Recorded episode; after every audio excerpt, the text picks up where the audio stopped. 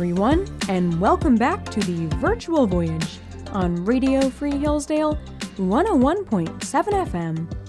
I'm your host, Abigail Snyder, and this is the Armchair Travel Show where you don't have to leave your comfort zone. If your comfort zone is your car, you stay there. If your comfort zone is your dorm room, you stay there. And if your comfort zone is your living room, you stay there. Last time on the virtual voyage, we were sitting outside Jericho in Israel, learning from a special guest, Professor Tom Meyer. I'm so thankful he was willing to meet us here at Jericho for just a few minutes and share about the city's history. And one of the main points we should take away from our tour with him is that we can believe the Bible story. The Israelites did march around the walls of Jericho, as the Bible says, and they came crashing down course, while this isn't what secular archaeologist Kathleen Kenyon said, we now believe that she misdated the walls. And of course, this is a significant mistake that has led many astray, as people have said that the story of Jericho in the Bible never really happened. Professor Meyer added to his argument by saying something profound. We must believe the Bible. Maybe not everything makes sense. Maybe archaeology seems like it could go one way or another. Maybe we can't prove something with 100% certainty with the limited tools we as humans have. But if we believe the Bible to be God's inspired word, then it is both a religious document, but also it's a historically accurate document. And I hope that you'll walk away from this tour uh, with renewed confidence in the Bible. Well, I'm excited about this tour today because we're finally going to be heading inside of Jericho. So grab your gear and uh, let me go ahead on in and just purchase our tickets. Okay, everyone, let's head on in. So now we're inside the old city of Jericho. You'll remember that we believe Jericho to be one of the oldest cities in the world. And at that, it's probably the oldest inhabited city in the world, continuously inhabited city. So just think of the generations of people that have stood on this ground. It's fascinating to me. You also notice that it looks like an old tell, being a city with many layers. Over to the right, uh, we see that there are a few more layers left standing. And then to our left, look how archaeologists have actually dug a little deeper and they kind of have sliced open that cake and you can see the layers. It's really cool. We'll notice also the, the typical stone structures that we've seen at other sites. And while it's hard to tell now these stones probably would have been the foundations for houses and stores and, and much more that would have kept the city running. And you'll also notice we see some small walls.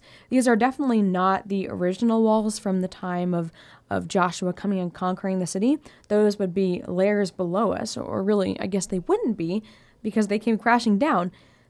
But of course, there were people who came to Jericho later and continued to rebuild right? They, they rebuilt Jericho on the ruins, and so we see a little bit of those remaining walls now. You also can find a lot of pottery if you just look around. In fact, you're stepping on a lot of it right now. When archaeologists excavate, they dig up tons of pottery. Uh, and they'll sort it and try to piece together the pottery shards to recreate what the shards originally were. So that could be a food container or a water jug or, or anything, right? But when they have a bunch of leftover pieces that they can't do anything with, a lot of times they'll just dump them and kind of make a path with them. So that's what we're seeing here. We're, looking at all of the shards.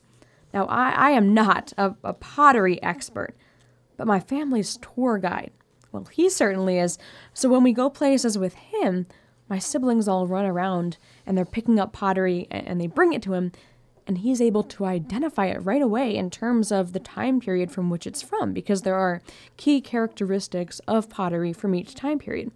So we can tell them immediately whether it's it's any time period from the Bronze Age uh, to the Byzantine period. I wish I had that talent. Also, side note on the pottery shards, in case you're worried, I know I see some of you looking around and wanting to pick them up. They're basically worthless at this point. Archaeologists have worked hard to piece all of these shards together, but what we're seeing right now are the leftovers. So now mm, they've just been thrown about and they're on the footpath. So my siblings actually would take some of the pottery home that they'd find. It's certainly not stealing. Obviously, we don't want to take home a whole truckload of it and destroy the path. But we would just grab a few pieces and we'd give them as gifts to friends back home. It's about as authentic as a gift as you can get. So back here with Jericho, we've we've learned so much about it from Professor Meyer last time, and he did a fantastic job at giving us the rundown of Jericho's history. But there's one part of Jericho's history that he briefly mentioned that I want to expound upon, and that is the curse of the city. So when God tells Joshua to go conquer Jericho, that's kind of surprising. Jericho was big and Jericho was powerful, but God told the Israelites it was a city that would fall as part of their conquest. And that's kind of surprising because the Israelites are just people that have been wandering about. They're definitely not as strong as the people at Jericho, but God says it will be theirs. And, and maybe you know the story. The Israelites marched around Jericho for six days and then the seventh day is unique. Here's what God says On the seventh day, march around the city seven times, with the priests blowing trumpets. When you hear them sound a long blast on the trumpets, have the whole army give a loud shout. Then the wall of the city will collapse, and the army will go up, everyone straight in. And that's exactly what happened the walls of Jericho literally collapsed. There's archaeological evidence to back that up that Professor Meyer discussed last time. So then Israel burns the city to the ground, and Joshua curses it by saying this Cursed before the Lord is the one who undertakes to rebuild this city, Jericho. At the cost of his firstborn son, he will lay its foundations. At the cost of his youngest, he will set up its gates. That's pretty harsh. Joshua lays a curse on the city of Jericho, and the curse is real. Uh, about 500, I think 530 or so years later, the book of Kings talks about Hiel from Bethel. He goes to Jericho and he tries to rebuild it.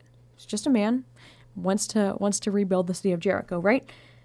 When he lays the foundation, his firstborn son, dies. When he sets up the gates, his youngest son, Segub, also dies. And that's exactly what Joshua said would happen. So maybe we're left wondering why did God curse Jericho? The best explanation I have is that Jericho was representative of Canaanite values. And when God sent the Israelites into the promised land, he wanted them to totally conquer it. It was a total conquest. He wanted them to destroy the Canaanite nations and cities, Jericho obviously being one of them. Now, there's a lesson here for us today because Israel didn't do that. Israel did not totally conquer all of the Canaanite cities. And they ended up falling into idolatry. Think about all the awful kings of Israel beyond David and Solomon, right? they got themselves into trouble for worshiping idols. They didn't worship the one true God like they had been commanded to do. And it's sad to think that if they had followed God's command from the beginning of destroying the Canaanites and the wickedness that accompanied them, perhaps Israel could have avoided its, its long exile from the land. And you have to remember that that exile really just ended with the establishment of the Jewish state. So it's a very recent ending to that exile. It's a good reminder for us today, too. What do we hold on to that God would want us to destroy? The Israelites held on to all of this idolatry and all of the, these Canaanite values because they thought they would be able to withstand the pressure and not fall into the idolatry and the values of the Canaanites. But as the Bible details, they couldn't. Had they obeyed God's initial order to destroy such evil, maybe history would have looked very different. There's also another character I want to talk about from this story here on the virtual voyage on Radio Free Hillsdale 101.7 FM. Maybe you've heard of her, Rahab. So, the story of Rahab starts back when Joshua sends spies to go and check out Jericho. And these spies go to a prostitute's house, Rahab's house. Okay, so this story is already a little unique because they're going to the house of a, of a prostitute. And next we learn that the king of Jericho, hears about these Israelite spies at Rahab's house and he sends a message to Rahab. He wants her to bring out the spies. But she actually lies. Well, well, first she hides the spies on the roof. And then she tells the king's messenger this Yes, the men came to me, but I did not know where they had come from. At dusk, when it was time to close the city gate, they left. I don't know which way they went. Go after them quickly. You may catch up with them. And so the king sends people off down the road, supposedly chasing after these Israelites. But no, they're still safe inside Jericho, on Rahab's roof. And that night, Rahab speaks to the spies, and she says that she recognizes the Lord as the true God. She says that she remembers God's work for the Israelites with how he saved Israel from the Egyptians and how he drowned the Egyptians in the Red Sea. What an amazing act of God. Even as a Canaanite prostitute, she proclaims the Lord to be God in heaven above and on the earth below. So the only thing she asks of the Israelites, whom she had protected, is that they spare her and also her family when they return to destroy Jericho. And the spies agree to this, but they say that she has to tie a scarlet cord in the window, and, and she does that. And the color choice there is interesting. It's red, the color of blood, which obviously is what flows from animals that are sacrificed for sins, which is what uh, was done in Jewish practice. It's like Rahab was painting the blood from an animal, almost, on her doorframe, like the Israelites actually did at Passover, so there's a connection there. Rahab's family then was passed over in a sense. They were not destroyed when the rest of Jericho was. So the spies go report to Joshua that Jericho is actually afraid of the Israelites based on the conversation that they have with Rahab, where Rahab explains that, yes, the people of Jericho actually fear you guys who have been just wandering around in the desert. So the Israelites end up going to Jericho, the walls come falling down, but right before they burn Jericho to the ground, Joshua tells the spies to go save Rahab and her family. He remembers the promise that was made to her, and she is saved. The book of Joshua actually says that Rahab lived with the Israelites following the destruction of Jericho. So there are a few things that interest me about this story, and it's all the more fascinating that it took place right in this area. Think about that. Who knows? Maybe we're standing on top of Rahab's house right now, and then maybe just over that away, the king sent the soldiers down the road to find the spies who were actually still in Rahab's house. But regardless of exactly where it happened, it happened in this general area, which is where we're at right now. So I'm still left with a question, and maybe you're wondering about it too. Rahab did something. Rahab lied, so is it okay to lie? I'm not a theologian, so I'm posing this question Hmm, I guess as a something for us to think about here on our tour. But it's interesting to consider. Rahab definitely lied to the king's messenger, but one could also say it was for a good cause, right? But still, lying is wrong. So we're left with this uh, this relationship between lying, but is it for a good cause? But it's still sin. We just can't get beyond that. But then we're also confused even more so because Rahab is actually considered a woman of faith and righteousness according to the New Testament. Hmm, that's something to think about. Along those lines, Rahab is also said to be a prostitute, which is also a sin. So I guess you could almost ask, why save someone like her? I'm sure there were people within Jericho who at least were a little better than her. Okay, so maybe we're quick to point fingers at Rahab, but let's be honest, we're all deserving of death. None of us deserve salvation, and we've all sinned. If we've sinned once, it's as if we've broken all of the commandments. So maybe it's tempting to look at Rahab and think she shouldn't have been saved because of her sin. But if we think that, then honestly, none of us should be saved. What sets Rahab apart is that she acted righteously, and I believe that she changed her ways. The story of Rahab actually encourages me because it reminds me that to God. Your past does not define you. God can save anyone, just as he saved Rahab from the destruction of Jericho. Well, now that we've gotten to see Jericho from the ground, I'd like to take you on a cable car ride to see Jericho from above, here on the virtual voyage on Radio Free Hillsdale 101.7 FM. Come on, let's head on over to the cable car station. I'm going to go grab some tickets for us, and then we'll hop in one of the cars and ascend. Okay, everyone, hop on in. Don't worry, there is lots of room, and these are all safe, I promise. They're kept up to safety standards. It will probably end up being about a 10 minute ride, and I'll let you know um, that I'm actually quite afraid of heights, and I don't love tight spaces, but I'm actually totally comfortable in the cable car.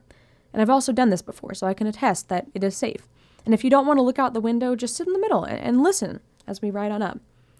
But if you if you really don't want to come, I won't force you. Anyone want to stay behind? No? Okay, you all are brave. Hop on in. So, we're just going to go over top of Jericho to that small mountain out the front of the cable car. You can see it up there.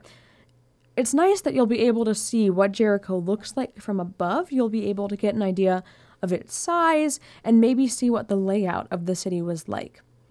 Now, we won't have time to get out at the top and see what's up there for long, but I'll tell you what this cable car goes to.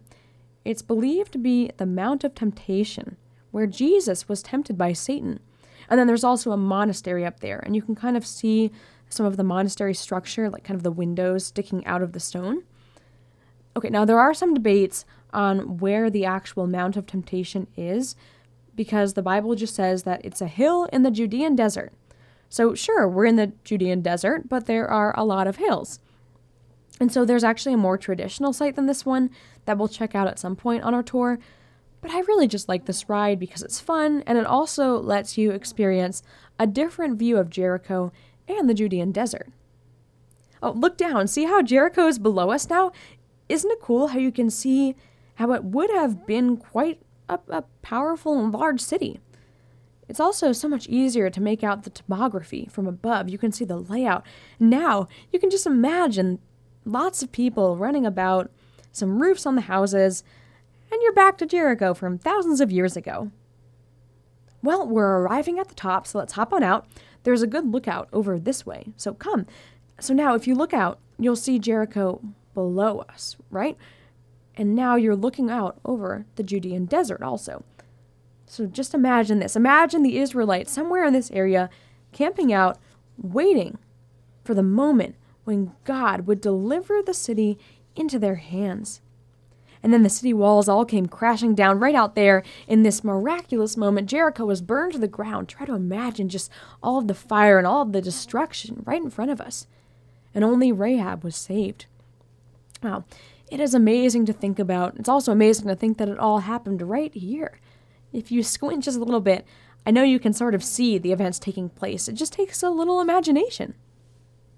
Okay, let's head on back down. I'm getting really hungry. So before we head to our next stop across the street from Jericho, I think we should grab an authentic Israeli lunch. Ooh. Hmm, I see a street vendor selling some delicious brisket. Did you know that Israeli brisket is simply amazing? I'm not even joking, and I don't think we've ever tried any brisket here. I may get some of you angry by saying this, but Texas can step aside. Honestly, Israeli brisket is where it's at. It's so delicious, and I've had Texas brisket. Let me get us all a huge platter and we can share from there. Oh, yum. You may not believe me because this meat is so tender, but this brisket actually comes from one of the toughest and most inexpensive pieces of meat, but it's been tenderized for so long. And hmm, I think I taste some of the brown sugar and the herbs. It's just delicious. I mean, it sounds like a strange combo, but it's really not. It's obviously been cooked all day, and this right here is the way brisket should be done. For dessert, I've grabbed each of you one of my favorite pastries chocolate rugelach. My parents will sometimes get these from a bakery in Jerusalem down on Jaffa Street. Jaffa Street is the street on which our hostel is located, so you all are familiar with it down uh, kind of towards the end. So we're up Jaffa Street at our hostel in Jerusalem, and, and the bakery that we like is down at the other end. So it'd be a walk, but still. My parents will sometimes get these, and they'll get them late at night before the bakery closes. And then the next morning, we're all surprised to find our favorite pastries just sitting on the counter.